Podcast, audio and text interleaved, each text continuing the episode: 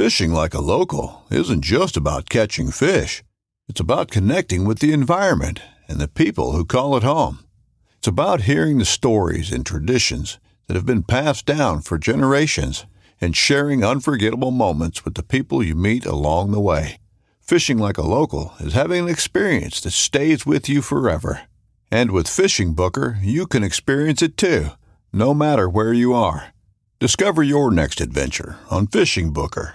In every pair of Tecovas boots, you can expect handmade quality, first wear comfort, and timeless Western style. A great pair of Western boots will elevate a casual look or add a refined flair that'll draw both eyes and compliments. Tecovas boots are always made from premium bovine and exotic leathers, and with occasional resoling, they will last a lifetime. The best way to shop for boots is at your local Tecovas store, where you'll be greeted by the smell of fresh leather and a friendly smile. Come on in, grab a cold one, get fitted by a pro, and shop the latest styles. We also offer custom branding and leather stamping if you want to personalize your boots or fine leather goods. As spring makes its way into summer, stay cool in a short sleeve, moisture wicking pearl snap or make your own shade with one of their classic straw hats, new in both men's and women's styles. And if you're planning to hit the road, Tecovas' ever growing lineup of rugged and full grain leather bags will get you where you're headed in style and are built to last decades. Visit tecovas.com. That's T E C O V A S.com. And don't go gently, y'all on the trail, there's this phenomenon called trail magic where people basically like, I don't know. I mean, it's all different types of people, whether it's people that do this all the time or some sometimes it's a one-off. People will bring hikers food and drinks. The first time I ever heard of it was like someone saying, "Oh, I was just walking along a stream and there's a six pack of beer in the stream and a trail angel left it," and I was like, "Shit, I want to do the Appalachian Trail." I didn't even like beer, but that just that idea sounded amazing to me. And we got hooked up by so many people.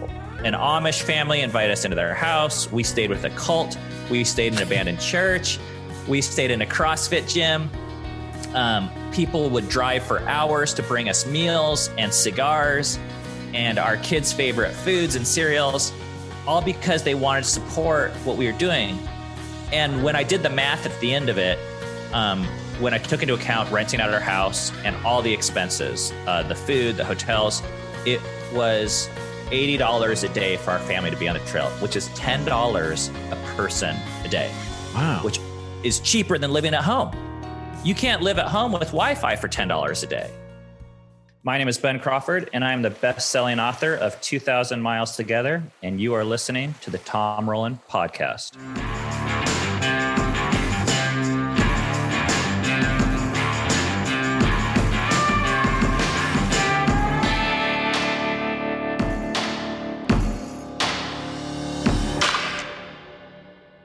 Fishing like a local isn't just about catching fish. It's about connecting with the environment and the people who call it home. It's about hearing the stories and traditions that have been passed down for generations and sharing unforgettable moments with the people you meet along the way. Fishing like a local is having an experience that stays with you forever. And with Fishing Booker, you can experience it too, no matter where you are. Discover your next adventure on Fishing Booker. In every pair of Tecovas boots, you can expect handmade quality, first wear comfort, and timeless Western style. Tecovas boots are always made from premium bovine and exotic leathers, and with occasional resoling, they will last a lifetime. The best way to shop for boots is at your local Tecovas store, where you'll be greeted by the smell of fresh leather and a friendly smile. Come on in, grab a cold one, get fitted by a pro, and shop the latest styles. Visit tecovas.com. That's T E C O V A S.com. And don't go gently, y'all. Ben, what's going on? How are you? Tom, it's nice to see your face and hear your voice. Yeah. Well, man, I have a lot of questions. Uh, you are, uh, I mean, I don't even know where to start. I'm a father of three. I've got a 23 year old, a 21 year old, and a 17 year old. And you know, I've done a lot of things outdoors with them, but I have not taken them on a 2,000 mile hike. And uh, with a family of three, I think that would be, or, or four five, or five, a family of five, three kids, my wife, I think that would be challenging amazing, scary, and all the other things that you could, all the other adjectives you could use to describe it. But you have uh, a family of eight, including yourself, and the youngest is two, and you made it all the way to the end. So, man, I got a lot of questions, but let's let's talk about it, man. Like, how how long has it been since you got off the trail? Yeah, so we hiked uh, the Appalachian Trail, which for those of people that don't know, it's 2,189 miles. At least it was the year that we hiked it. Changes year to year.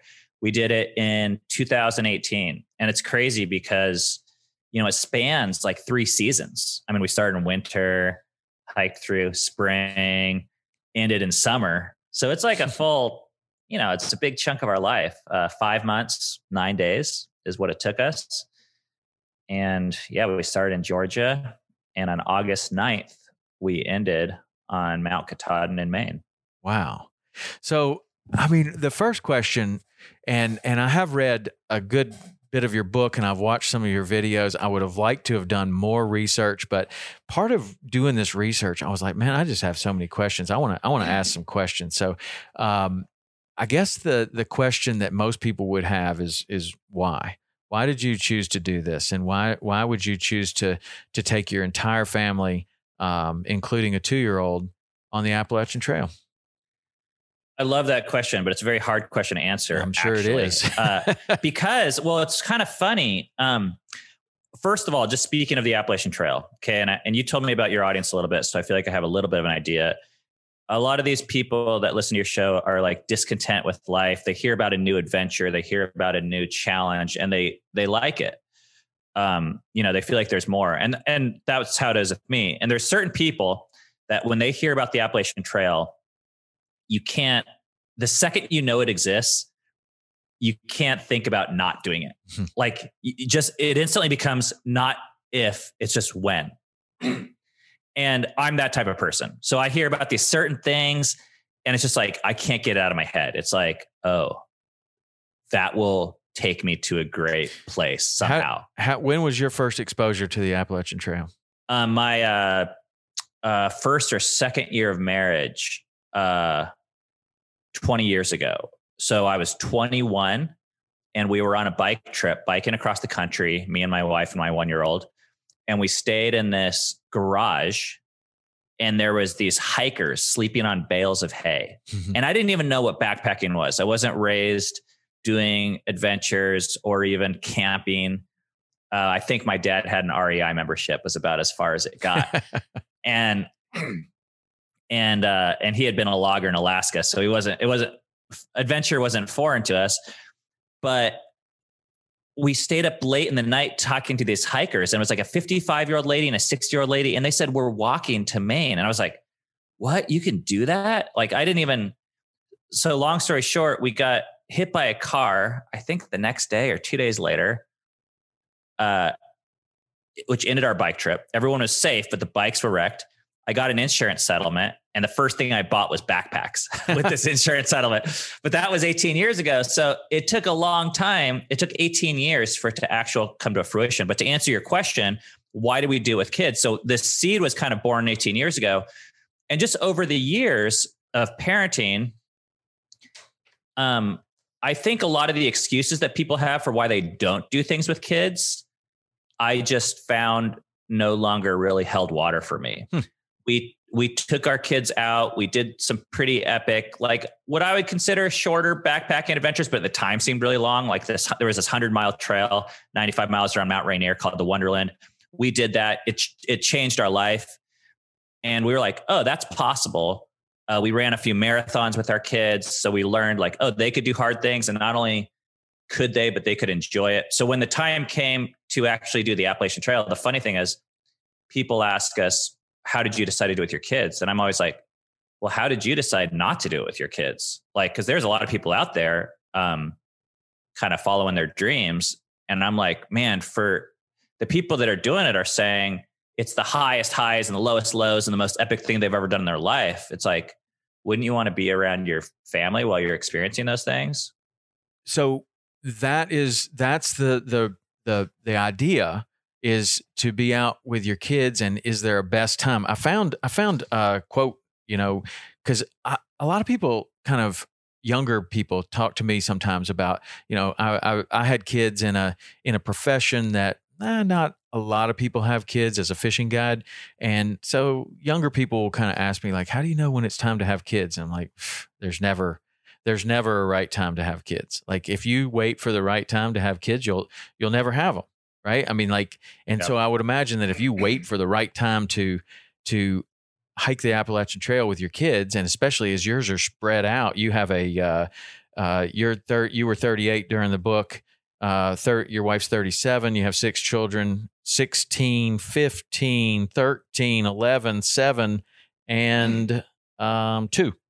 So that's quite a spread. So, like, if you were to wait for the perfect time to take them. There's never going to be a perfect time. And there's there's always an excuse. And I love what you said, making the analogy of having kids and starting the trail because it's the same the same excuses. And the best thing about having kids is that they actually invade your life and disrupt everything that you thought yeah. was the right. you know the correct way to see the world. And that's the same thing about the trail. And in my experience, like almost any adventure period is like the best thing about it is that it invades your life and disrupts it. So if you're waiting for a time when it's not going to invade your life and disrupt it, you're almost missing the entire point of it, in my yeah. experience. So yeah. that's incredible. I mean, that's that is an interesting way to look at it. And one of the things, like the quote that I had was that, uh, or I had uh, highlighted, is there'd never be a perfect moment. I was suddenly struck by that old adage you always hear about when you have kids. There's never a perfect time. You'll never be ready. Cami and I knew that all too well, and that's you know because I'm reading through this and I'm like, yeah, that that's just like thinking about having kids. And then I ran across your quote right there. I was like, well, he it's exactly what we're talking about. There's never a perfect time. So you have to kind of decide if there's never going to be a perfect time, like why was it then that that you decided? I mean, there could be a better time than with a two year old, maybe. it could be it could be argued. Um, well, if it's not one thing, it's going to be another. I mean, with two year old, we had to wrestle with carrying him because he couldn't sustain the mileage that we did. For 161 days straight we averaged 13.6 miles a day every single day which is more than a half marathon a day of walking up and down hills with weight. So i actually do believe kids are capable of a lot uh, but the question of if it's going to like break something or create more trauma is always in the back of my mind also. So i don't think for a two year old that is sustainable. Now, actually, ironically, for a five year old or a six year old, seven year old, I actually think it totally can be with mm-hmm. the proper training and mindset. Um, so we were wrestling with carrying him in diapers, but if we would have waited till he's three, four, five, I mean, everyone's like, oh, someday, someday. I think those are all just excuses. Like, you know, people think it's going to be easier when they're teenagers. It's like, get the fuck out of here. It's not easier. Like, people have other shit going on at that point.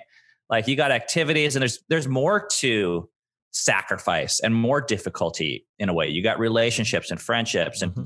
our teens gave up a lot to do this trail. Um, so it's it's always hard. I mean, but that's I think once again that's the entire point of it. Like the reason why we go on adventures isn't to do something easy. It's like what's that? There's some quote like it's not an adventure until something goes wrong or something like that. you know, like it's not an adventure until it actually just completely fucks up your life as you knew it. Uh, but I think the promise that we discovered with Adventures in this is that there's this hope that whatever you discover about yourself and the world is going to be worth it and better and worth disrupting. And I think that's maybe what people don't believe. So they're waiting for a perfect time, but really they're just hanging on to shit this is getting philosophical. I didn't realize we're going To- well i mean it's it's interesting because your book has so many different layers and this whole trip has so many different layers and and really all the things that happen during this have many many layers. And like the philosophical part uh, and the part that i picked up right away as a parent you're trying to make the best decisions. You're trying to make a decision that is that is going to benefit your family. And and you think yeah this is where we're going and then I, you know, like I came across this too. It said the scariest thing for me was that we would finish the trail, all 2,000 miles of it, and that someday my kids were going to hate me for it. The worst threats came not from the outdoors, but from inside of us, staying together, holding on to our love for each other, and not getting summit fever. And man, I was reading that. I'm like, there are so many situations like with fishing trips and other things that I take my kids to do. And it's like at some point you kind of have to force them because they don't really want to. And at the end of the day, they're, you know, hopefully you're thinking the best case scenario for this trip is at the end of the day, they're super glad they went. But it oh, doesn't always turn out that way. And and I'm talking about a ten a, a, five hour fishing trip, an eight hour fishing trip, not a 161 day journey. So that had to be something that you were wrestling with the whole time. Like, are the kids liking it? I know you're you have to push them at some point. if you're not wrestling with that, that's what I I don't have much of a definition of failure. I don't believe in failure at all. Like even if you make the biggest mistake, if you learn from it, in my mind, that's a success. But when it comes to parenting, the really the only definition of failure I even have is if you're not wrestling with those questions, if you don't on some level realize that you're fucking your kids up and making things hard for them and working your own stuff out, then I think that level of pride and lack of learning humility is probably the biggest failure I think I could commit as a parent. So yeah, wrestling with that. We wrestle with that every damn day. Uh, you know, because you're right, with kids, what's the best case scenario of like kids being happy through any day, whether you're at home? I mean, now people are dealing with COVID and shoving their kids on Zoom calls to talk to teachers. Everyone hates it. You know, no one's happy like a lot of the time. But yet, at the end of the day, hopefully, the best case scenario I can hope is that we live somewhat intentionally and we direct our lives and our money and our time towards our values in a way that we're proud of and we can look back on and say, hey, I, I made that choice. Um, but it was not, it's not like black or white. Like that's where, I mean, yesterday I had this comment on YouTube where someone is like, in regards to a trail video, they're like, there is nothing wrong with these parents did. I back them 100%. There's no mistakes here. And I'm like, that's scary to me. like they, that person, they don't know what's going on. Probably Like, don't have kids. Seriously. Well, or they live in this world where, you know, everyone thought Lance Armstrong was a hero until you find out like he's heroes, like real heroes are flawed. yeah. Uh, it's complicated.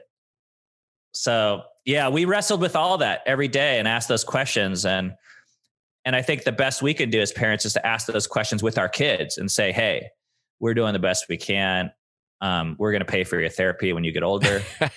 And I mean, seriously, we do. I'm not even, I'm not joking. It's kind of funny, but it's, that's what, like, that's our thing is like, we, our parents messed up, us up and did the best they could. And we're going to mess you up and we're doing the best we can. And you're messing shit up and you're doing the best you can. And let's just like be okay with all of it. And, and we've been able to accomplish pretty great things. Like our kids have a lot of, I don't know what to call it, whether it's forgiveness or acceptance of that um, style of vulnerability, because they feel the same thing in their life. Like they mess shit up and they like to see it modeled, like not that parents don't mess up, but how we mess up and how we deal with that and accept ourselves in that process. And do you think, in in your opinion, like it's one thing to kind of talk about you and your wife and how you feel about that, but how do you think that's all kind of reflecting with the kids? And you just touched on it there for a second, but like during this whole trip, like are you noticing that that that everybody's got like becoming more accepting of one another and everybody's kind of accepting that you're in this situation and there's not a whole lot anybody's going to do about it. So this is this is kind of what we have. Man that is that's meta stuff. Uh like in in this situation we're like being we're like lying and be like hey things are gonna be okay. This is great. Like you're doing a good job. Like just like any coach would you know when you see your team is losing you're just like you guys got it. You guys are great. You know Eh, we had to like play this role for a while. At least it felt like it because there was these days where it was so cold. You know we're going through waist deep snow uh 20 mile days uh so painful. I mean, this is especially in the beginning. It, it wasn't all this way, but where there was, it just felt like there was no hope. I mean, you're 2,000 miles from someplace that you're walking to, and then you bust your ass all day long. You wake up as early as you can, you hike as late as you can, and you get in eight miles. I mean, and you like on a map, you literally can't even see any progress. Like it's like less than a, a literal pinpoint. So in terms of like morale, we had to find other things to focus on to boost our morale.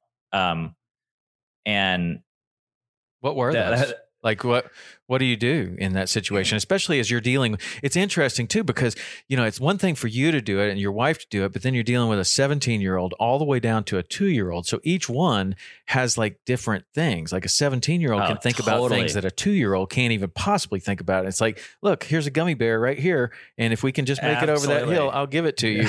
You know, and Yes. but that's not working with a 17 year old. Like Everyone is living in their own world. yeah, you know and but actually one of the cool things about hiking was and one of the reasons why we did it it's a pretty big equalizer.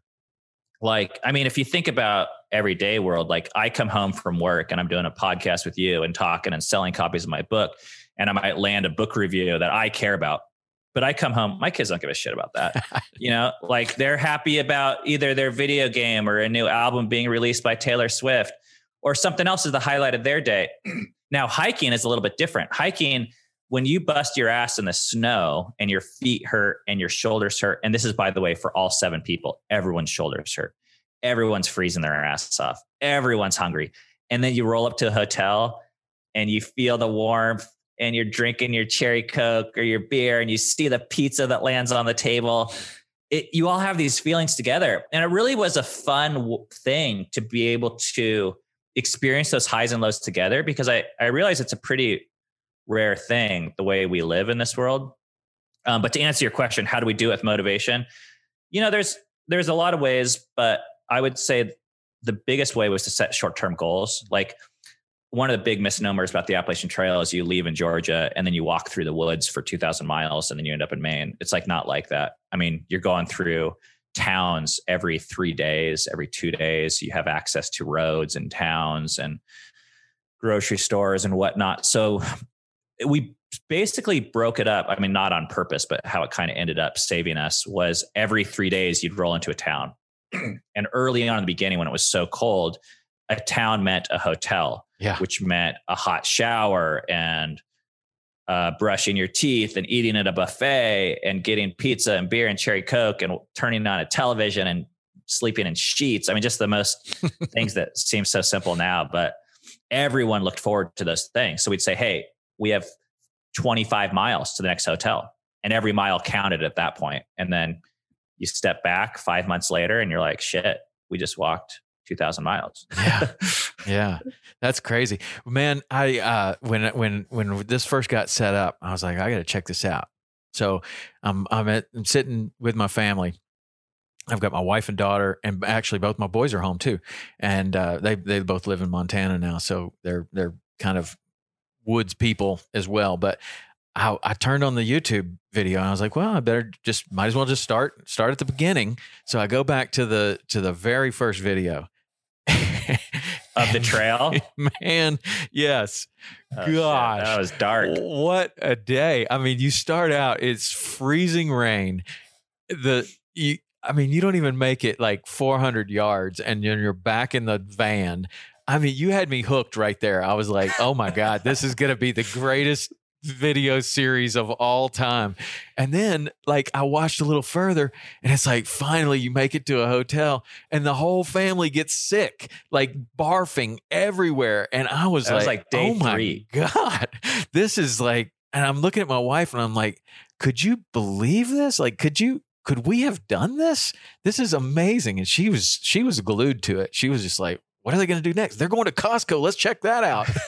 like the whole thing. I mean, but there's just all these adventures. Like everything is an adventure, and we we have a family of five, like all of us, and even when when my daughter was a baby, like I mean, just I, I mentioned it in the beginning. Going to the grocery store with a bunch of kids is an adventure, and you're you're just taking it up like a thousand degrees by sleeping outside, walking every day, and then the the logistics. I can't even imagine what the logistics are. Like you're saying, you're going into a town every three days, and your their grocery stores there. Is that what you did? And then you kind of carry three days of food for eight people, or Yeah, how does that work? Yeah, but I mean, and this is something that's really important to me because I mean, it it's really hard to figure out. I mean, I don't mean to sound this negative for someone like you who's at home who's never done it.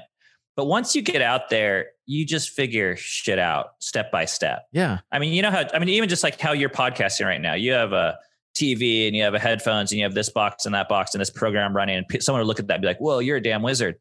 But you did it one step at a time. You know, you didn't get here overnight. So I want to. It is it is ho- complicated in a way, but you just you also just figure it out. And we didn't know it on day one. We learned a little bit more on day two, and then on day three, you just learn stuff. So by the end, people would look at our family and they'd think we were a well-oiled machine. That's what people called us. It was really weird. And I was like, what are they talking about?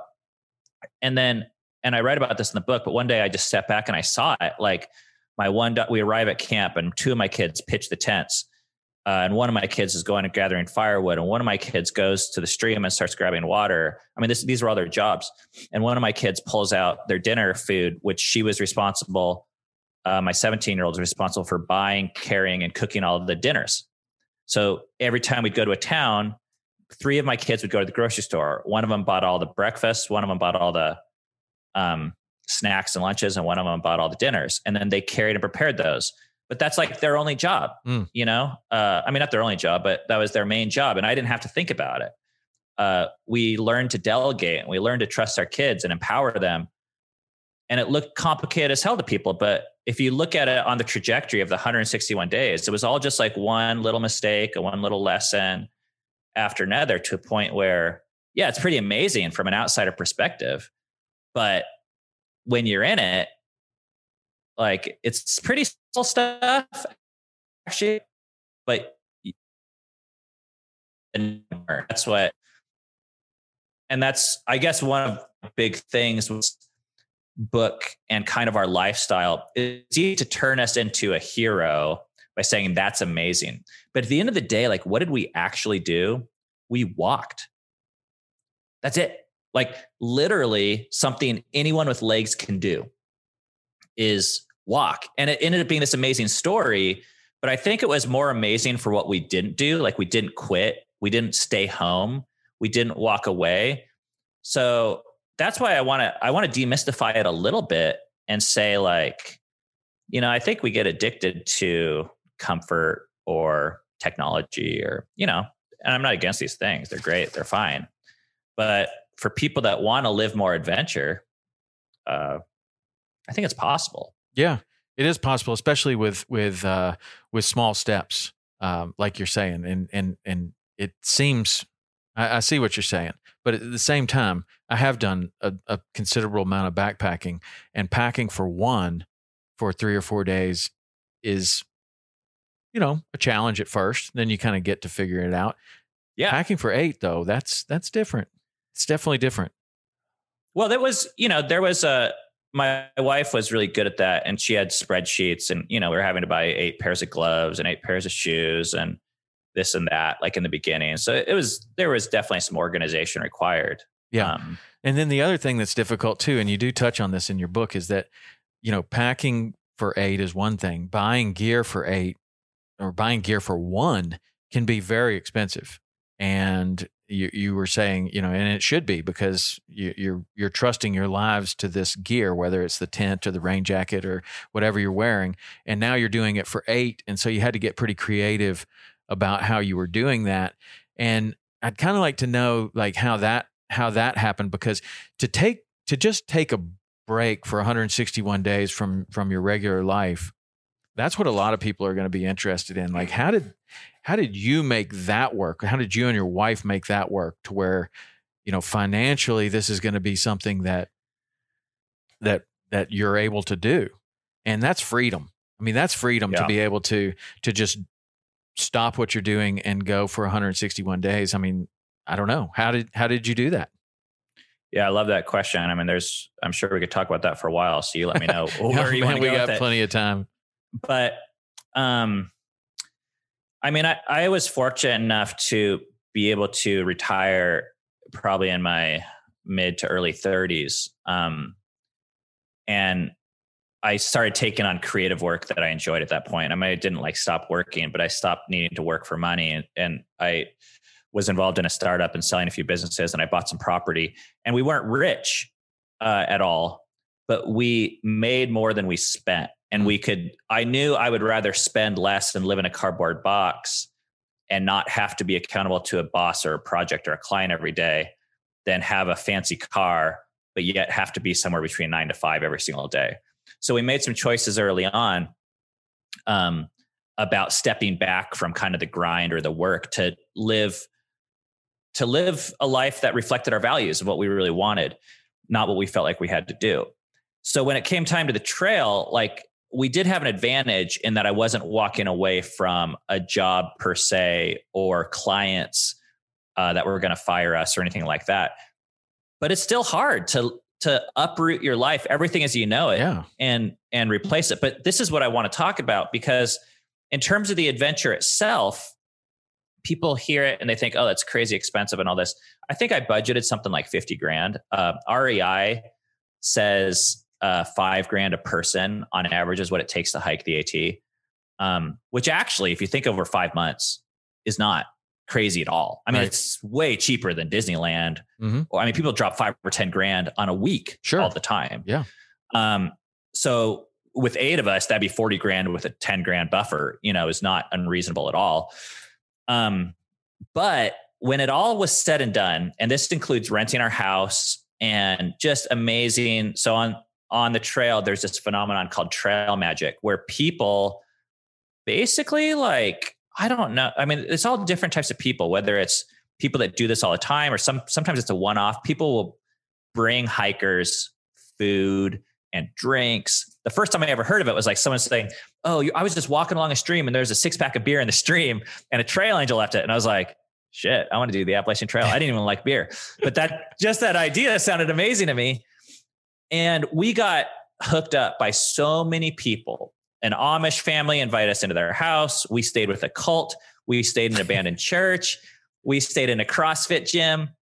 Um, people would drive for hours to bring us meals and cigars and our kids' favorite foods and cereals, all because they wanted to support what we were doing.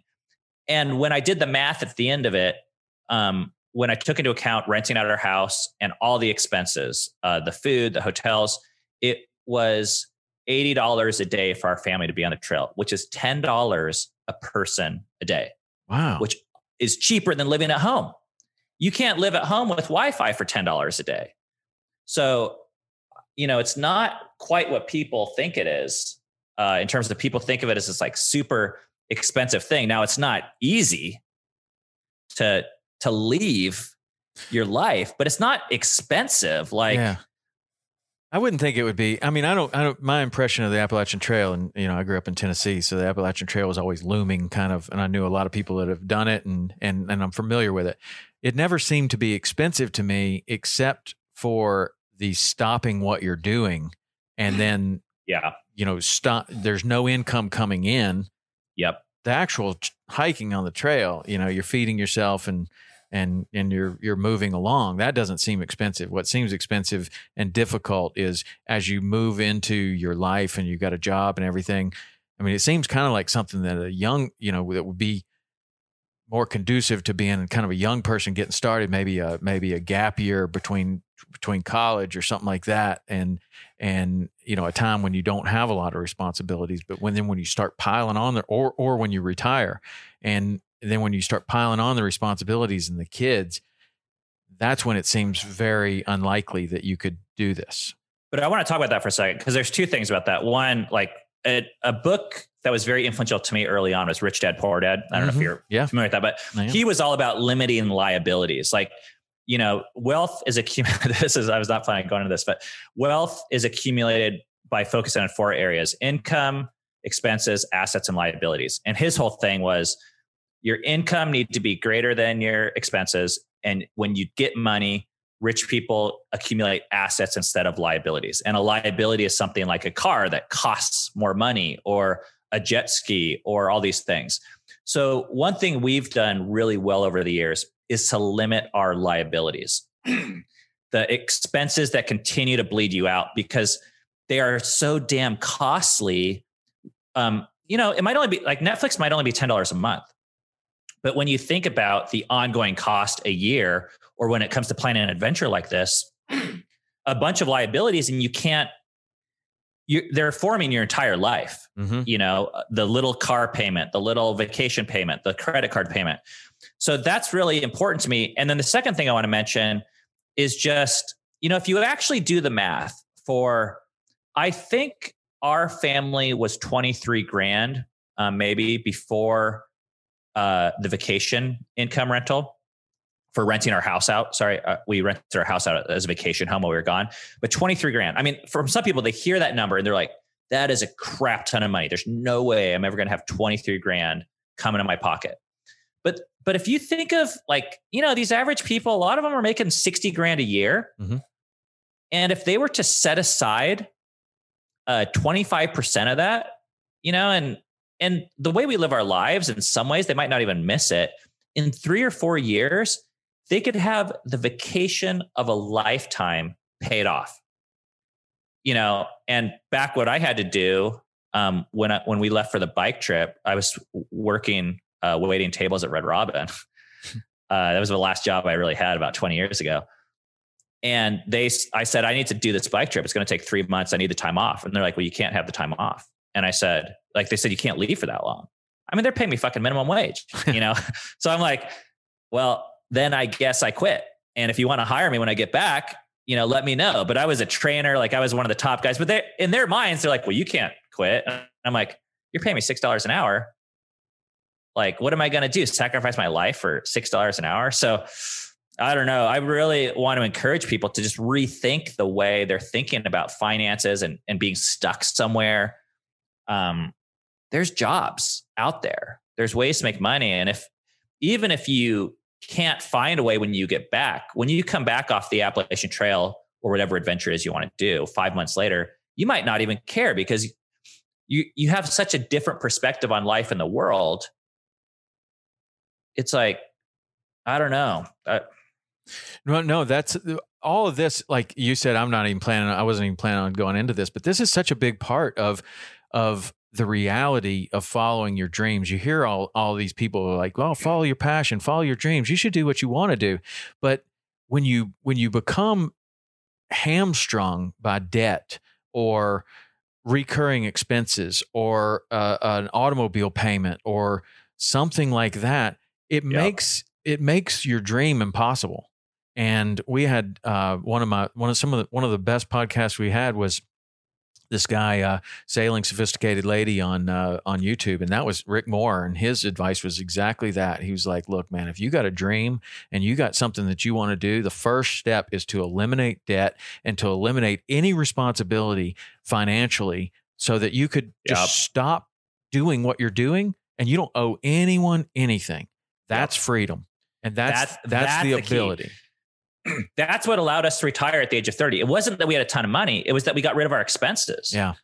And at the end of the day, it is a sacrifice, but if you want to live your dream and have you know new cars and internet accounts and debt, it's like no, you got to choose. And we right. chose.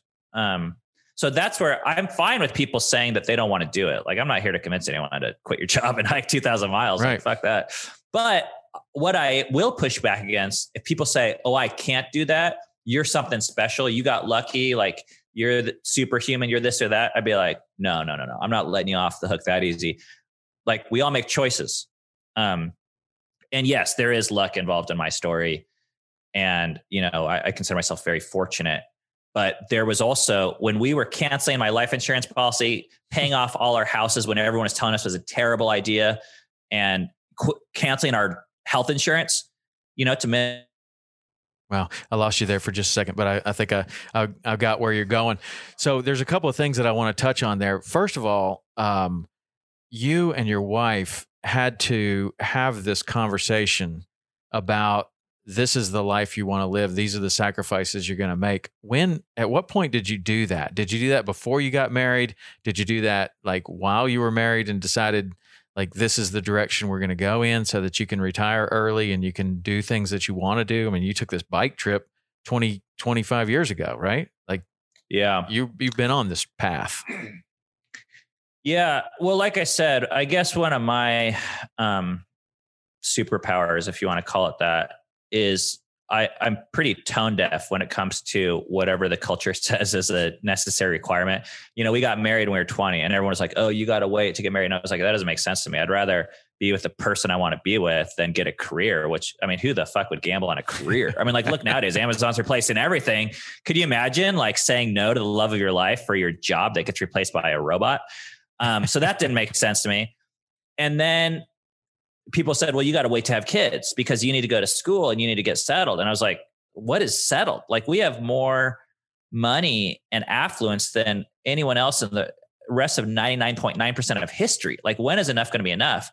So I just kind of early on just didn't have that sensitivity to paying attention to that kind of stuff. Yeah. Which, you know, makes for some hard situations sometimes. Early on, our bent was more religious. And with my wife and I, we wanted to be missionaries. So we wanted to live some Spartan lifestyle and kind of reject comfort culture. Um, so that was our desire early on. So we you know, we would prioritize what we saw as like God and faith over consumerism or culture or safety or any of those types of things. Over the years, that shifted where uh, our religious views have changed quite a bit, and we're not driven by that same thing. But I think having those conversations early on let us know that we can live without our, what our neighbors think is a necessity, and we're not only will we be fine, in a lot of cases, we'll be happier. So while there was some discussions early on before we got married um, about being different and choosing an alternative life, a lot of those are made on a day to day basis mm-hmm. as we just one decision at a time. You know, yeah. what are we going to do about school? What are we going to do about a trip this year? Should we go to Disney World or should we hike for 12 days around a mountain? Um, and do we want to be consumers or producers? And do we want to wake up early and run as a family? uh, or should we register for the marathon this year? I mean, just little things. Right. Yeah, I can see that on a day to day basis. But at some point, there's got to be that communication, you know, and and that's where you see young people. My my my son's 23. He's thinking about, you know, about he's serious with a with a young lady, and you know, I'm encouraging him to have these kind of conversations of what is it that you want in life. What what is what is your financial kind of not not like what are your goals what is your five year goal it's like what what is important to you like what is what are where are your where are your standards and ethics and and do you want debt? Do you not want debt? Do you want nice things or do you want freedom or do you want or can you have both? Like you know what are what are your views on that? It's important to to discuss that and to uh with your prospective uh, you know mate for life. Um so we were talking about um the trail magic and all of the all of the trail angels and stuff. And you go over that a lot in your book about these people that would just you would walk up and they'd be cooking breakfast or they would you know be doing all these nice things for you. And it and it kind of seems you know to somebody that's unfamiliar with your story that there were just nice things being poured upon you and your family this whole time. But if you read into it and you see even just a little bit on uh on YouTube it wasn't really that way. Like you got a lot of negativity thrown at you, uh, both online and probably in person as well, from all different areas. I would imagine from friends and family, from people that really just kind of mean well, and they they're just like, "What are you doing?" You're like going crazy. But I'd like to talk about that that negativity that you experienced online, and then how that was, you know, which is which is worse, like negativity and criticism from f- friends and family or negativity and criticism from strangers that you don't know on the internet? Man, that's tough. yeah, those are uh, those are really formidable factors for us. Both of them were, you know, the simple stuff with friends and family is people wouldn't really criticize us to our face, but there's kind of this tone of like, oh, you guys are crazy. And it might even be said in an endearing way. Mm-hmm. But we've also seen that it can be like an invalidating way, like where they're like, you know, essentially we've bought into the rat race, but their only way to make sense of us is to call us crazy. Like, well, are we crazy? Like, who gets to decide what's crazy or not? Like, maybe showing up at a job to make fictional money is crazy. Like, you know, and that's where walking in the woods and meeting other hikers it was so great for us because we saw that there's these other people who, you know, they just get it. Like they get us. Like they're like, oh, they get more from walking in the woods and building the strength of their leg muscles and eating food for calories that they're burning than sitting at home watching TV. Um, but we didn't know that there was other people that existed like that, and maybe or maybe that's why we went to the trails to find those people. I don't know, but but all that to say, yeah, that that does. I think it does take a toll on us, and I never realized it until I got outside of it that the friends and family that just like you, there's just this underlying i don't know this feeling like oh you must be crazy um you know and it a lot of it's reading between the lines like it's kind of like what they're not saying or what they're not asking you know they're not asking us advice on how to like do stuff. Not that they not that we have all the answers but also i would ask them for advice if i wanted to do you know fix a tire or get help from them. And it seems like like i said people paint us in a picture that it's just something that makes it something they don't have to deal with anymore. Mm. um, the online hate was a whole nother beast. Um, man, that was hard uh, at first because, like, kind of as the story goes, the first time we really dealt with it was in the Smokies at uh, Newfound Gap. We were in this blizzard. We spent the night in this women's restroom on the concrete floor, which was actually I know these things sound crazy, but at the time it was a very reasonable decision. uh, and the Rangers actually advise it because it's the only heated building and the road was closed. Uh, and by heated, I mean I think it got up to 45 degrees at night um, in the building versus the 17 degrees outside. And we step out of the bathroom, the road opens up, and we're expecting my parents to pick us up. But instead, it was CPS, Child Protective Services, coming to interview us about taking our kids away uh, because someone had reported us. And uh, everything like worked out. Like it was very, they were very reasonable and very kind, but it was scary. And that's when we realized, oh, these online people watching our videos through the course of the hike, I think we got reported to three different government agencies. And then we started digging into it. And there was these like forums online where people were just going, I mean, it was like their full time job to point out how much they hated us. and thought what we were doing is stupid for all sorts of reasons, like from my looks to the way I talk to the way we parented to our religious beliefs or lack of religious beliefs or whatever. And it was debilitating at first. You know, you can read this stuff, and then I get in these loops where I'm like, oh, I got to change these people's minds. They don't know me. They don't know the truth. I'm going to prove them wrong. I'm going to help correct them. I'm going to fix them. And that is a fucking full time job. I mean, if I dedicated my life to that, you'll never win. You'll never there, win that job. There is no winning. I mean, no points. You're not getting anywhere. You're not changing anyone's. I mean, even if I set my mind to it, I could it could spend hours and I could sway them maybe one percent, or I could even make it worse. Yeah. And that was a hard lesson to learn, but it was one we learned very quickly because you know I I hopped on there once and I was like, hey, I need to set the record straight, and I kind of offered stuff, and then they turned it against me.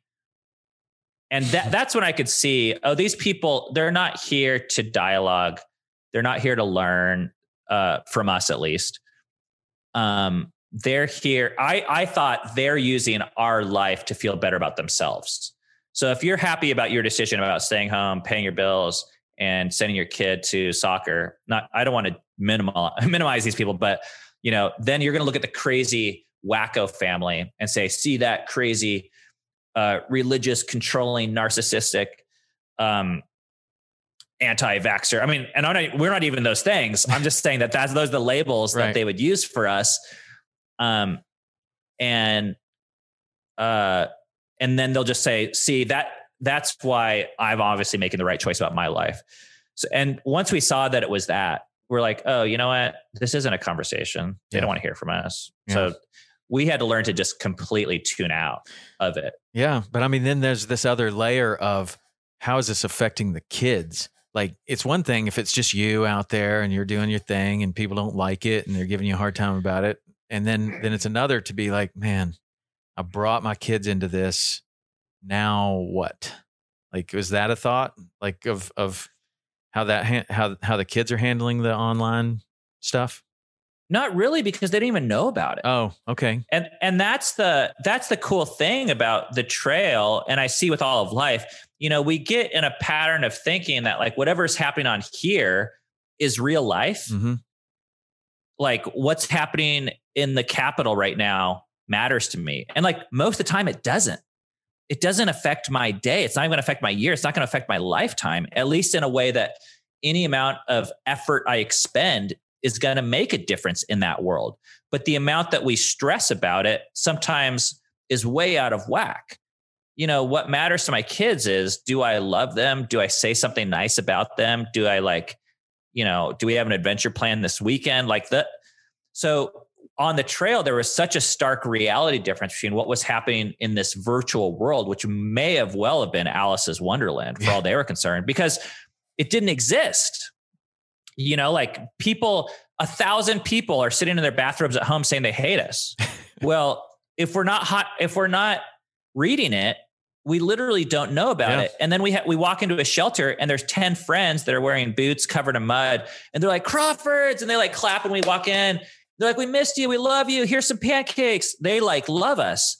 So it was all about which world we decided to focus on. Mm. We could read this and be like, oh, this is important. We need to know like what's going on. And some lady in her bathrobe in Massachusetts is saying about us right now. It's like, or we could enjoy the damn pancakes and be like, this is what is real. So it, it was a weird juxtaposition. Like literally the night after the closest we ever came to quitting, we didn't really think about quitting the entire time, but the closest we came was after spending the night reading people's comments on Reddit. And it was so depressing. And I, I was, I couldn't tell what was real and what was not. And these people were getting in my heads. And I was like, wait, am I a bad dad? Um, are we making a huge mistake? Am I just doing this to control everybody? Is this going to ruin my kids' lives? Because that's what people are saying. And somehow we like got it shut off. And Cami, my wife, and I we were like, dude, we got to stay off there. Then we roll into this trail town called Hot Springs. and like we had just got done with the Smokies. And we roll up to this bar and everyone's like looking at us and they all knew about us. They had all heard about us coming through the blizzard. And someone like pays for our meal, like anonymously. And yeah. another hiker slowly like come up and they're like, Hey, I just want to introduce myself. Uh, and we were like damn heroes. Like in real life at this bar. Like people were buying our drinks and stuff. You know, it was like we came back from the war.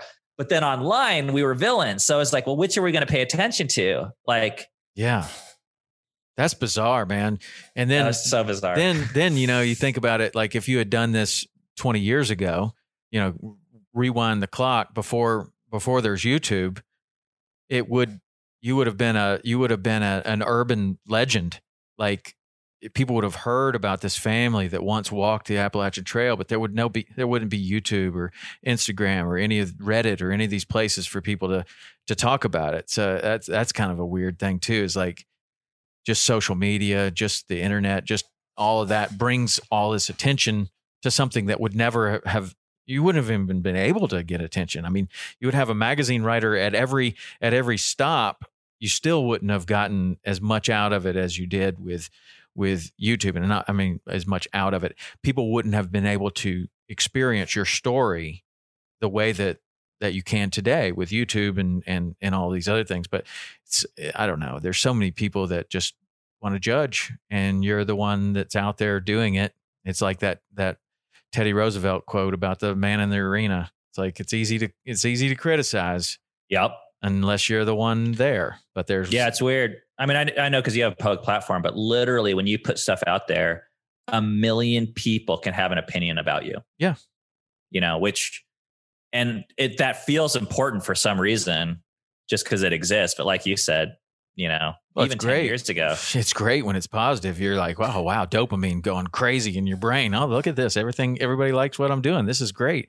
But then when it goes negative, man, woo, not, not, well, and, and we've even fun. learned, we've even learned we had to get rid of uh, feeling good about the positive stuff in a way because you know it's like so i played professional blackjack for 10 years and i ran a team and i trained my players. And you know we learned to beat the game mathematically of blackjack. And when they go into a casino and they won big and they get all excited i'm like don't get too excited because when you lose big it means you're going to feel all crushed. And you just you trust the math you get excited for playing the game right not for the wins and losses. The wins and losses will take care of themselves because if you get fixated on the result, you know, yeah, the internet will fucking love you one day until they hate you. Right. but either way, it's not real. Like, you know, they're just using you to get through their day. And the second it makes sense for them to fucking burn your ass uh, and light you, tar and feather you, and publicly and burn you at the stake, they'll do that like in a heartbeat. There's no devotion there. yeah, no, they didn't know you to begin with. Now, what's to think? What what what would you? Why would you think that they would be loyal to you uh, when they never knew you to begin with? The people that are going to be loyal to you are the people that that really know you on a personal level, know who you are, and and know what you're all about. You know, hopefully that's the case. Um, Hopefully. yeah, man, you're an interesting dude, man. I mean, more and more I talk to you, you ran a blackjack team. I've never even heard of someone running a blackjack team uh, and playing Yeah, professional blackjack. What what do you do on a blackjack team? Is that counting cards and and and yeah. is it? Exactly. Yes, counting cards. Um, yeah. So I I got back from this um, bike trip um, when I was 21 or something, and I had I was a Christian, uh, so and I was like kind of a fundamentalist type where I was like really anti-business and anti-money. So we were going to be missionaries. So I was like, even though I think I was like good at business, like in high school, I sold T-shirts and candy out of my locker and stuff like that, and loved it. I I decided to like reject money or being good at any of those things. but then I got back from this bike trip. I told you we got hit by a car, and I had two or three months free. And I was like, what should I do with my time? I didn't want to go back to work because I I was planning on biking across the country the whole summer. And I had bought this book on how to beat the game of blackjack mathematically, and I was like, oh, this will be a fun hobby. Um, so I read the book and I started doing it, and I took eight hundred bucks to the casino, lost it. Uh, took our last eight hundred dollars, and I won, and I kept on winning. And it's not actually that simple, so I don't want people to think it is. But went on to uh, start a blackjack team where I trained probably we had 20 or 30 people playing for us at its peak at a time and a million dollars worth of investors and we were playing all over the country slash world uh, and i was just managing the team then we built a website which i think is the largest blackjack training website in the world to this day Wow. um, so it kind of it, it was where I got my business education, um, coming from a anti-business religious perspective. That was my school of hard knocks was running this blackjack team and learning how to write emails to investors that you know and say, hey, we won X amount at a casino this last So, month. One thing I've always wondered about that is it you always hear about counting cards and how that's I don't know if it's illegal or just looked down upon by the casino, they'll kick you out or whatever. Is it legal to count cards? It is 100% legal. Well, I would imagine. I mean, now I can imagine like if you've got some device and you're you're you're doing something with a device, I could see how that would be totally illegal. Like that's that's not allowed, right? But if you can do it with your brain but your even that used to be legal. Yes, you're using your brain, you're using your eyeballs. It's one of the most, to the casino's credit, it's one of the most, um, the biggest misnomers that exist because all card counters are doing is taking the same information that's accessible to anyone, uh, and they're calc- using their brain to take that information to make a decision based on the future. Which, by the way, is what the casino encourages you to do with things like a roulette wheel, where they put all the numbers up and they say, "Oh, it hit black." They're just using false information to try and get you to make that decision. Yeah. So when they encourage you to do it, for some reason it seems right, but then when you do it, I mean, essentially, for it to be illegal, they would be basically having to say that doing math in your mind is illegal. right? In I mean, that just seems like context. okay, you're you're smarter or more organized, or you can organize your thoughts better than someone else, and so therefore you win. Maybe if you can organize the, your thought better than the casino thought you could or bet you can, then then you end up winning a lot of money. And if So you they can do don't that like it. consistently, oh, I'm sure they don't like it. Yeah, they don't so like that's it. so they try and they go, but when they cross a line, so it hits their bottom line. Uh, but where they cross a line is, I think, one when they discriminate you for doing it because they kind of they create the damn rules of the game. How do they even? How would they they even know? How would they even know that you're counting cards? Like, are you doing something with your hands? Are you doing? Is there is there any way that they could look at five players and say that guy's counting cards? Yeah, kind of. I mean, there's two main ways. Like the the main way is just by how people dress and act and look. Like when you walk in there, there's a certain look of someone that's in Vegas to have a good time. That was not me. I was Why not there to have a good Why time. Why don't you just dress like that? Well, so we would, Okay. but still, you can only kind of fake it so much because I'm there. It's my fucking job. I'm there grinding it out. You know, there to pay for my kids' stuff. Yeah. Like, you know, so I took it seriously. But the second, the main way actually is card counters are known for fluctuating their bets by dramatic amounts. Mm, because um, the way it works with like let's just take six decks which is a common game is you have the disadvantage a lot of the times and then sometimes you have the advantage. And this is true for every blackjack player even the just the traditional gamblers. The only difference is a card counter knows when they have the advantage so that's when they would be increasing their bet by as much as they think they can get away with either financially or um, visibly with the casino Hmm. so we would bet like five dollars or nothing and then we'd sometimes bet three hands of five thousand dollars. You know, um, and that's suspicious behavior. Yeah. For so they might let that go. gambling. They may let that go once or twice, but then when you do that four or five times, they're like that. That guy needs to get out. yeah, kind of. It all depends. I mean, there's times when you get I get kicked out of a casino the second I walked in, they'd recognize me and kick me out. There was times when we played at casinos for months and months and months, and then they, I don't know if they just didn't care or you just never know. Like. Man. That's so that's interesting. I've I've never. That's a new. That's a different world. I mean, I've always kind of heard about that. I've had questions. I'm, I'm glad that you mentioned that because I I just have had no idea about that. It's kind of eh, cool when you come across all these different things. Especially that's what the podcast has been good for me about. I've I've just been able to talk to so many different people and learn so many different things that I didn't think existed, like counting well, cards. so so can I share one of my most valuable lessons that I learned from of course. uh, counting cards is so in counting cards um well like in gambling this is the math and this is the way we trained our brains to think about it um sorry that's my timer for the resetting your camera here oh yeah, let's do that. um with counting cards you train yourself in a new way to make decisions you know gamblers walk in there and they make decisions off all sorts of crazy things that really don't matter. And that's that's kind of it has this feeling of control. It's like wearing your lucky underwear or bringing your lucky rabbit's foot. It gives you this talisman to hang on to and essentially blame and credit but yeah it has actually no bearing on the math. That's why the casino is not concerned about that. Like they use math and the casino like there was this onion article if you know remember the onion newspaper Yeah. it's like the satirical thing but it said the headline said casino has winning night you know and it was like it was, it was like meant to sound all lucky but casinos win every single night. Um so anyways what we did as a card counter was learn to basically ignore all that information and train ourselves to absorb and make decisions off of new information and if you made these decisions off this new information, basically adding and subtracting the number one and paying attention to when there's more tens left to be dealt and aces, um, then eventually you would win.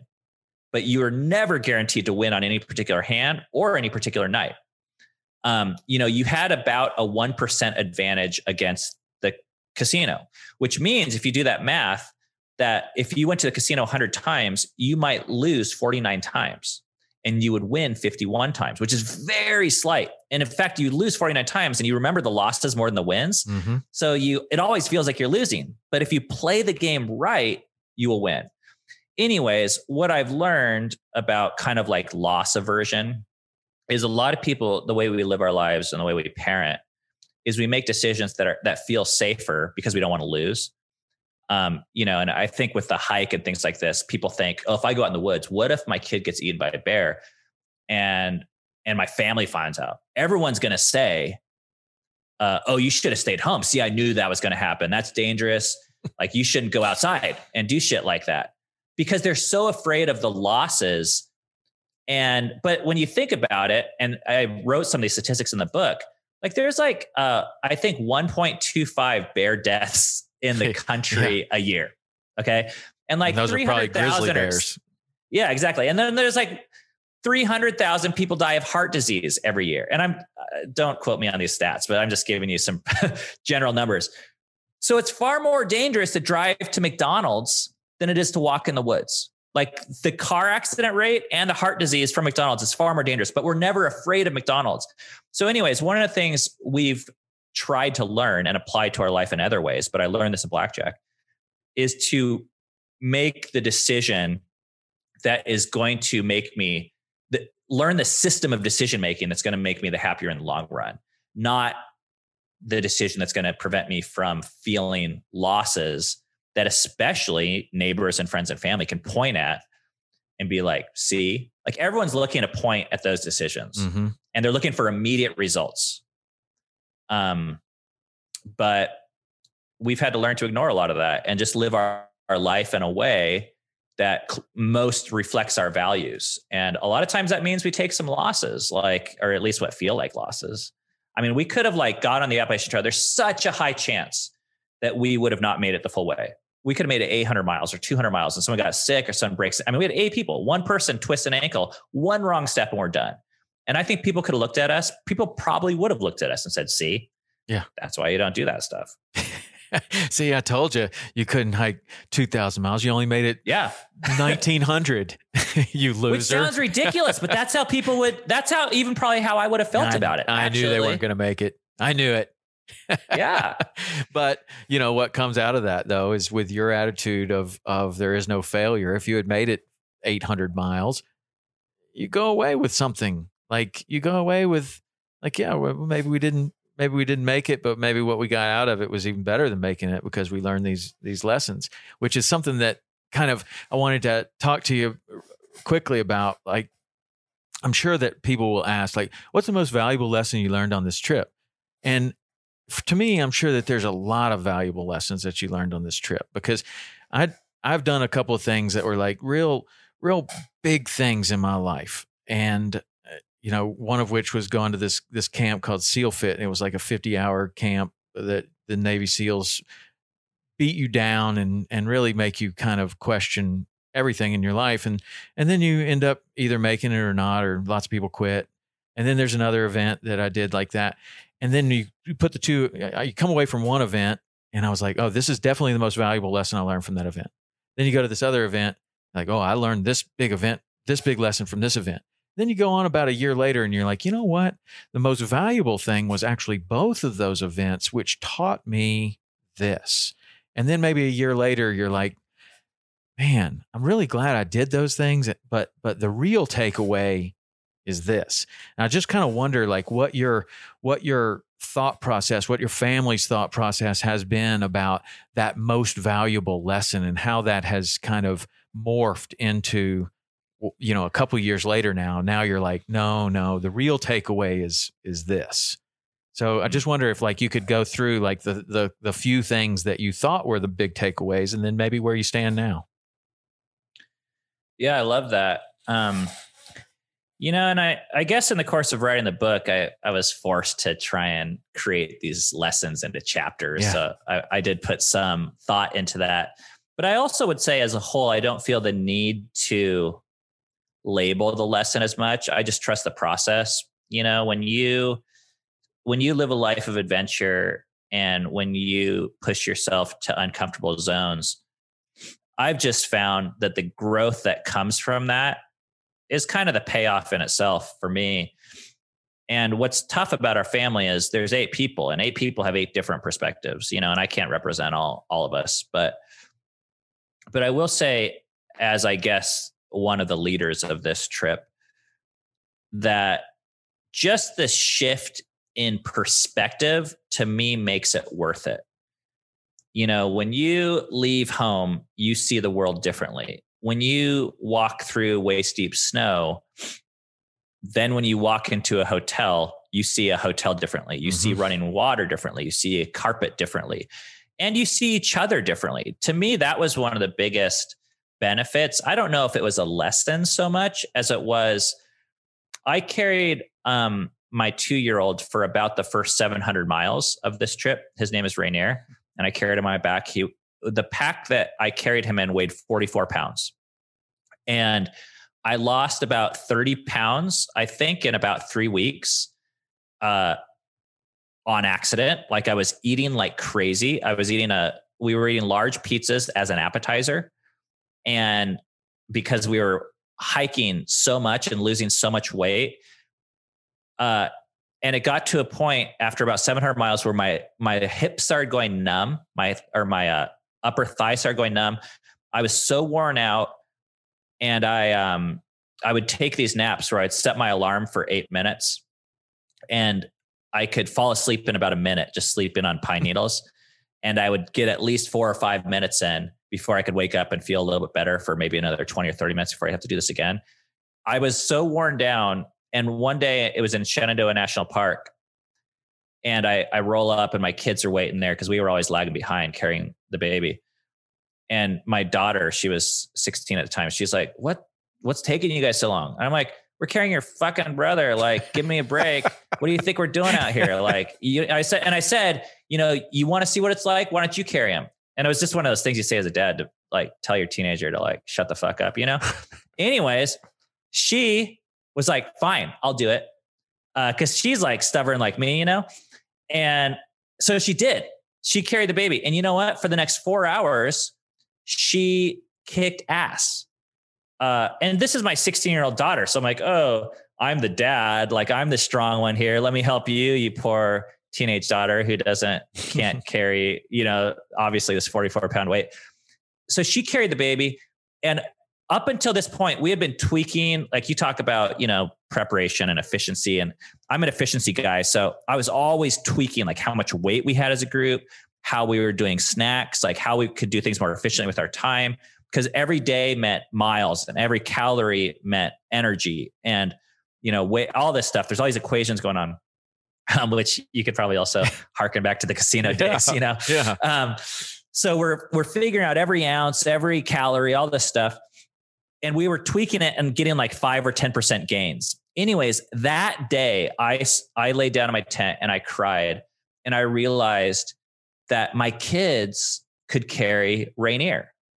And I thought I was the only one that could, but that was a reality I had created. Not that I had I hadn't trusted them. I was like, oh, I'm the strong dad. Like, you know, I need to take care of this kids. Like, stand back, let the superhero do yeah. his job.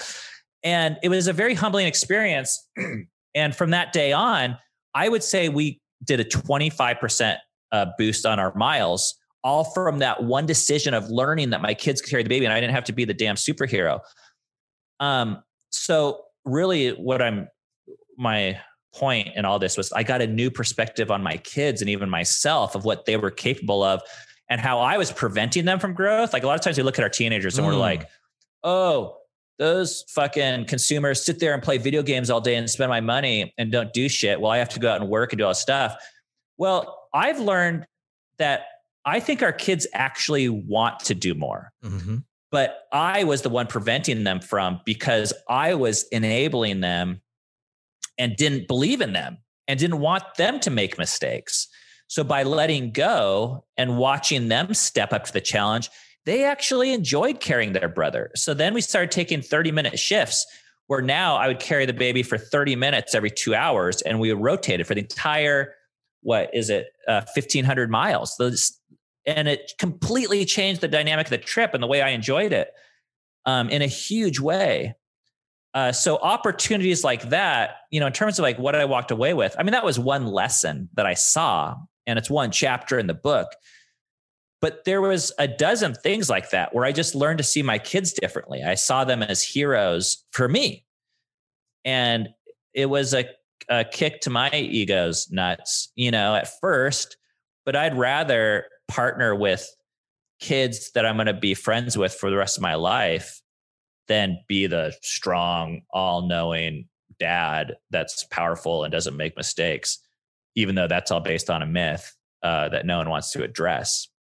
So, yeah, just the, I mean, I'm a, I'm a new perspective junkie. I think if, if going to therapy or uh, going on an adventure or quitting your job or writing your book or starting a blog or a vlog or a podcast will give you a new perspective on yourself or the world or the work. I'm like, how can you afford not to do that? I think that's one of the the best things in life you can get.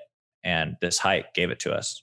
Man, that's awesome. And that's that, is different perspective, like how you how you see. And I did read that in your book. I, I read that part about your daughter carrying carrying your son there, and um, but the perspective that you have on it is and, and, that'll probably change. Like give it another couple of years, and and then that story that you say, you'll have a slightly different perspective based upon like how the kids turn out and like how how uh, you know other things in your life, and you're like, yeah, that I thought that was exactly what it was, but it turns out it's maybe a little something different, you know. And and I like the new perspectives too. That's been some of the biggest things for me is is going through some sort of a, a crucible experience, whether that's on the water, you know, you're in bad weather and you don't know if you're going to make it back, or you have to make a real crucial decision, and maybe you make the wrong decision, and it results in some sort of adventure that you really didn't want and you come back with a different perspective. You're like, hmm, not doing that again. Or, man, I'm glad that whatever, I don't know, but there is a different perspective and you see things differently. And when you go and do something like hiking and go into a, you know, just to see running water and a toilet, you're like, wow, that's amazingly and my, nice. And my kids, they see the world differently. You know, like one of the things I'm the most proud of is the way that we came to experience strangers. You know strangers invite us into their home. We hitchhiked as a family. We we drove in this lady's van. All eight of us were on a bed in the back of her van i mean it was like one of those things you'd see on like to catch a kidnapper or something like on america's most wanted where they're like never get into a stranger's van that has a bed and no windows we did that and it saved our ass and we are friends with this lady to this day or at least keep in touch online and my kids experienced that instead of being afraid of strangers, what if people want to want to help you? They just don't know how, or they don't feel invited, or they don't see need. But everyone wants to be valued. Like, where can you learn that? Like, you don't learn it watching the news, you know. Um, so to give my kids that perspective, to give, to give my kids a perspective that they love America and meeting, you know, going through the back roads and woods and uh, that they can walk 2000 miles. Like I don't, I don't give a damn if they never hike another day in their life. It, it's not going to phase me. I don't care. My, I don't care if my kids grew up being hikers. I want them to know that they can hike if they want to, uh, if they choose to, but they can choose not to. But when people say, "Oh, I can't walk or run uh, five miles or ten miles," that's too hard for me. I'm like, "Ooh, that's a limit." I mean, maybe it's real, but maybe it's self-imposed. I feel like my kids don't have that limit, at mm-hmm. least. Yeah, interesting. I've, I've, I've through through your book as I was reading it, I, I, I picked a couple of quotes and just kind of wrote them down here. And some of them are are interesting to to this conversation we're having right now. It says through our own journey, we'd learned an unshakable truth. If we didn't find a way to validate our children's voices, then someday when they found their courage, they would choose to walk away from us too.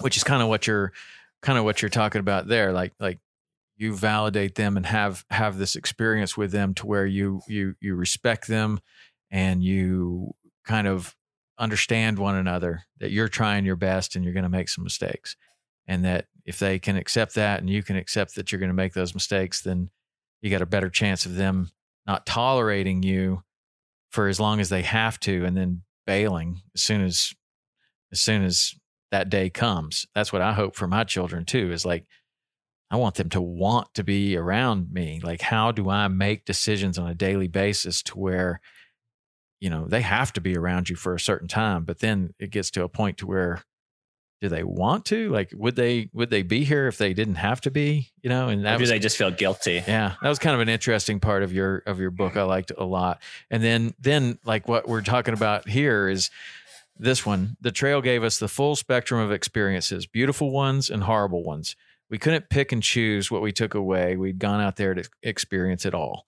And that's kind of what you were saying about the journey. Like the whole thing to you is like the the the journey. And to me, a lot of the same I, I feel a lot of the same way is that you take the good and the bad, it's all valuable the beautiful experiences that you have those are valuable and you can take away wonderful things from them but the horrible experiences are also valuable and you can take away re- that may be where you learn the biggest lessons right? Like you think you learn more or you and your family learn more from the beautiful ones or the horrible ones? Or does you know, it even matter? it's hard, it's hard to say. Yeah i don't know if it matters. I do know this like when we first started back um, camping uh, in Seattle. You know, Seattle it rains all the time, and we heard these this story again and again and again of these families that would go um, camping, and then it was always the same story. They're like, we went camping, it was a disaster. it rained. Uh, you know, we forgot the food, the fire wouldn't start, and the air, blow up air mattress like deflated in the middle of the night. And that was eight years ago, and it sucked. We're not doing it again. And I'm like, well, wait a second. It's eight years later, and you still remember that weekend. Like, is that a failure if you if you're still talking about it eight years later? What was the alternative? To watch season one of 24 you know and have another fucking or lost or alias or whatever was on back then and have another like weekend that's just like every single other weekend that you don't remember? Is that a success? So it, it kind of comes down to redefining success. Like you know the hard parts for us were this was the cold in georgia in the beginning. It was so miserable and so difficult but yet we're talking about it two years later all the time. Uh, so the pain is hard, but it does, yeah, it forms us. And, you know, but on the AT, it's, it's so, um, obvious you can't control the weather. You know, you, you show up and hike every day, but in 161 days, you're going to have bugs some days, you're going to have heat some days, you're going to have cold some days, dry some days, rain some days all you can control is your attitude. So if you get mm-hmm. all bent out about, oh, it's rainy today, it's like, well, you're gonna have a lot of days where you're pissy because, you know, it's gonna rain. It's gonna rain. You had another quote that I wrote down. We didn't feel pain in the same way anymore. It was more of a constant companion than anything. More of a constant companion than something to notice or re- remark on, and that you you kind of wrote that when you were talking about carrying your son and you were you were losing so much weight and having such a hard time. But that that that pain, you know, it's like it's always around you. And this is part of it. And you can choose to think about it or dwell on it or choose to keep walking. And uh, it's kind of what you're talking about there. Like it's a change of perspective, like even for your kid, for everybody, especially for your kids. Like, yep, sore feet, it's kind of part of it. So either move on or, or, or not. Yeah. And the promise is when you're doing your difficult thing, when you set out to do it, humans are amazing at adaptation.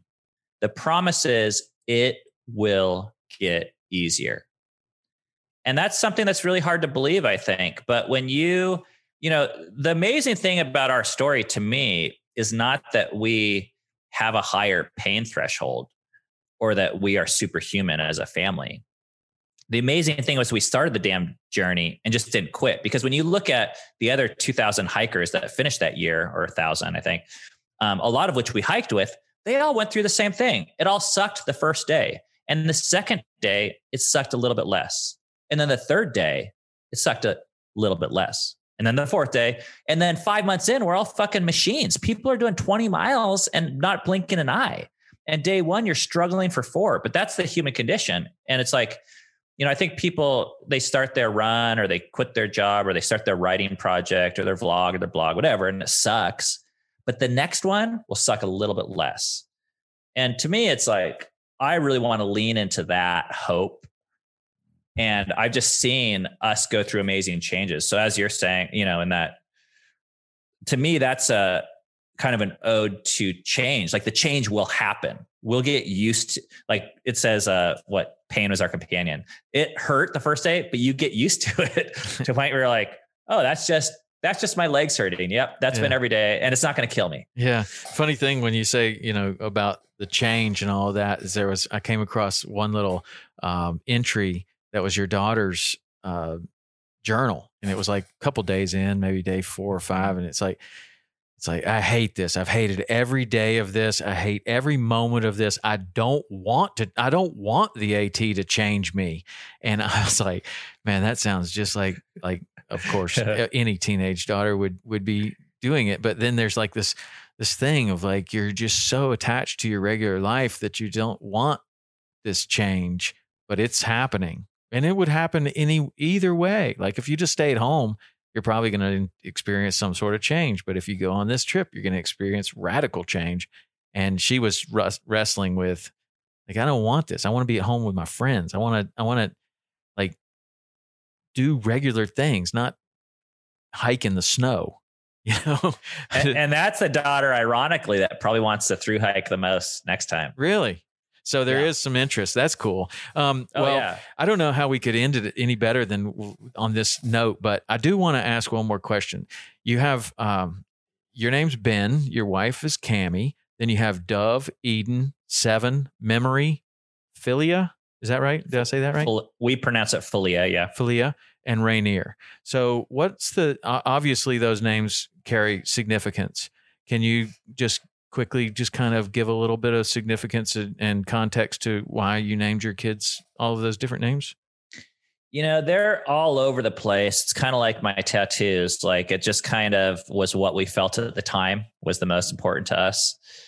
And once again, I would say, I guess the um, the important thing that I see was that, you know, how I said in the beginning, my superpower is to ignore, uh, you know, we didn't name our kids Megan or Luke or Scott. Uh, not because I'm against that, but just because we felt like the name had this um, other potential to really memorialize and signify something that was important to us at the time. So a lot of them are probably um, more religious in the beginning. Um, Rainier is our favorite mountain that our fi- family has spent a lot of time um, around.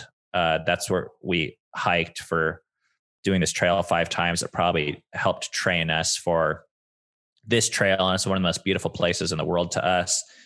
Um, but I guess the point was for me that each of those names were the most important things to us, and we knew people would critique, um, whatever you know but mm-hmm. we were just kind of like well fuck it we we get to decide and hopefully it doesn't you know ruin the kid's life um but i think all our kids like their names uh to this day. So that's been kind of a, I don't know a lesson of our family that i think maybe other people can learn from also is like on an individual level and as a family level you know one of the the phrases we say in the book all the time is hike your own hike. You have to hike the pace and the style and the speed that works for you. And on the trail, that became very tangible because, uh, you know, 5,000 people hike. I, I heard actually, and uh, this is kind of a funny joke, but someone from Thailand told me that there's like, uh, forgive me on the numbers, but there's 10 million people that live in, um, shoot, Thailand. Uh, and there's 10 million ways to make pad thai. Mm. you know, and it's kind of a similar thing where there's 5,000 people that start the trail each year. And because those people all come from different nationalities, uh, they come from different stages of life, different income levels. There's 5,000 different ways of doing gear and hiking. Uh, and no one's right and no one's wrong. You can get it from REI, you can get the shiny stuff from Arc'teryx or Patagonia, or there was there was kids wearing garbage bags that didn't have rain jackets. And some of those kids kicked ass. They were like gonna make it um, and they were living their dreams. So who am I to say, oh, you need a Patagonia uh, $200 rain jacket? Um, so I don't know, whatever it comes to living your life and hiking, um, if you try and hike the way you think other people want you to hike, either by going faster for months at a time or slower for months at a time or skipping towns or doing this or that, uh, it was a disaster. And one of the things we're trying to do is to learn to live into the freedom that oh that's cool. You get to name your kid like whatever you want. Like and you get to set your schedule at home and um, set your you know we have a lot of freedom in this country. And i don't know i really want to encourage people to do that. So that's what we did with our kids names. We named them yeah. It was important to us at the time. Yeah that's cool man.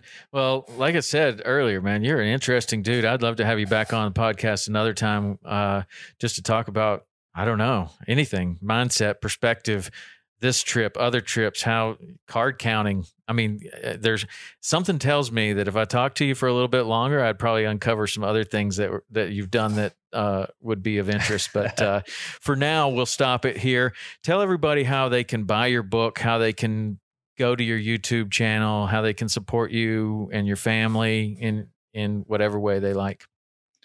Yeah. So the book is called 2000 Miles Together um, The Story of the Largest Family to Hike the Appalachian Trail. Uh, it's available on Amazon. You can buy it from our merch store, which I'm assuming you have a place where you can put links. Yeah. I'll just yeah, we'll do that. send you a link to that. That that helps us out more directly. Um, if because we literally make three times as much money if we sell it directly than through Amazon. But either way, if people want to check out the book, I'd love that. Um, on YouTube and on Instagram, we are Fight for Together, F I G H T F O R together. Um, on Instagram, it's all one word. And for there, I would say the most interesting thing people might want to check out would be we have this hour long documentary about our hike that you know, it's it has music and drone shots, and I think it's pretty entertaining. People say they really like it. it gives you a good feel for our hike and and who we are. And from there, the book is uh, it's getting a lot of good reviews. I'm very happy with it so far, and people are saying it's an easy read. So no, it is an easy read. I'm hoping you're going to put an audio book out too, because I, I, I I do a lot of driving, you know, and I like to listen to audio books and I run, and sometimes I listen to the audio books. But I uh, I I've, I've I read enough of your book to realize I want to read the entire thing. And there's so many, you know, so many lessons and stories and perspective about parenting in there. And one of the things I like most about your parenting style, or, or not even your parenting style, but about what you did in the book is you like put in there in the preface in the preface that you had written a bunch of drafts and you're starting to talk about parenting and and then you just decided ah, that that is not good. Like I'm going to do this differently. I'm going to just tell the story and people can make of it what they what they want to. And so it's not like you're not on a soapbox talking about like what's the best way to parent. It's just like this is an experience we had. These are some of the things that came out of it. Take take from it what what you want. Like we wanted to share the pros and the cons. Yeah. And you did. You did a really good job. I liked it. I enjoyed it. And I, I love the videos too. and I think the audiobook is coming out in two weeks. Okay, cool, man. Well, I'll I'll definitely check that out. All right. Well, if you uh if, if you like this podcast, you love the book, you should definitely check it out and go to the YouTube thing. And if you just watch the first two videos, that that will you'll be hooked. It's it's really good. But Ben, I want to thank you for coming on and spending this time with us. And uh, you know, I, I think what you did is is really cool. And um, I know that that your kids are going to benefit from it and and see the world as a metaphor of this hike you know for the rest of their life. They'll be like well this is like when we were hiking through snow. Yeah thank it. you tom. Yeah i man. really enjoyed it and i would love to come back. All right we'll do it. Okay thanks. See you